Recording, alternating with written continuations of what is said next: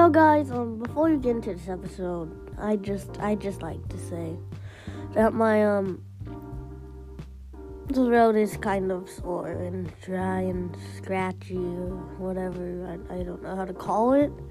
It's not strep, so I can, I can still make this episode. Just it won't be as good. So, welcome to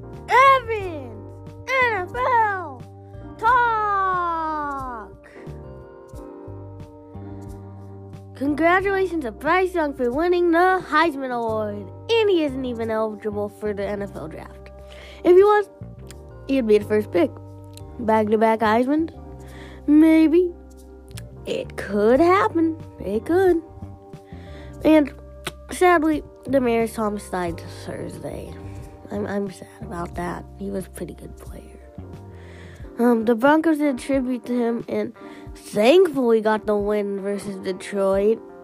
Honor to Mary Thomas, I guess. But more on Detroit later. And Thursday night led to an Evan rage. Give the ball to Najee, I was yelling. Well, even giving the ball to Najee wouldn't help if you're down 26 nothing. 6, 11, and 1. That may be the Steelers' record, and maybe not even the top 10 draft pick. Maybe not even the top 10. With an injured Lamar, the Browns beat the Ravens. Myles Garrett breaks a record and also gets my play of the week. He returned his own strip sack for a touchdown and breaks the Browns sing breaks the Browns record for single sacks in the season. He's gone a long way since the helmet incident. Titans demolished the Jags.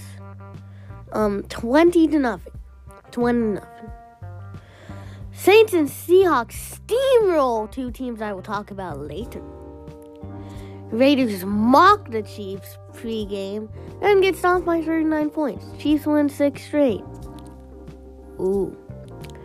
Raiders, let that be a lesson to you. Cowboys almost choke, but they still beat the football team. Chargers beat the Giants, and my second play of the week, yes, there's two, goes to Justin Herbert for throwing a 64 yard dime for a touchdown. The pass covered 64 yards in the air. And in another game, Sucker Superman Cam? Well, like Suckerman Cam, he's been losing in three straight games. Three straight games. That's that's not good. In Sunday night football, the Bears special teams looked great. First, Hester, now Grant. Grant returns the first punt return for a touchdown in the NFL this year, but lose to the Packers. In my Monday night game of the week, the Rams upset the Cardinals to stay in the playoff race. And they stopped the Cardinals from becoming the first team to clinch a playoff spot. More on the playoff spots later. There were two overtime games. 49ers beat the Bengals. 49ers almost blew, blew an early lead. Dang, I can't I can't say my L's. Right, right, right. Okay, that was pretty confusing. So let's just go to Tom Brady and the Bucs. They won in OT, and Tom Brady broke some records. His overtime passing touchdown was a 700, 700 passing touchdown. Yes, 700. Yes, 700. And now he has the most completions in NFL history. I think he plans to play till he's 70. My jabroni of the week is Lawrence for his four touch interceptions in one game. And my play of the week is Dalvin Cook. He served up a monster cookie of a game with 205 yards, a 7.6 average per run, and scored two touchdowns. Well done, dude. But it was against my Steelers, so I'm pretty sad about that. My top games for week 15. Thursday night football, KC versus Chargers. This is for the AFC West. I think Kansas City will win. I think they will. They've been on a hot streak. Herbie, although Herbie is good, him and his Chargers aren't gonna win. They're not gonna win. Saturday night action. That's right, I said Saturday NFL football. So, there's more games on the weekend. Game one Raiders versus Browns. Two teams who could still make the playoffs. Browns win. Game two Pats versus Colts. Two teams are well rested from a bye week. I think Mac Jones will be too much for Indy, even with Jonathan Taylor. Pats win. Sunday is the fun day. Steelers versus Titans. Steelers need win.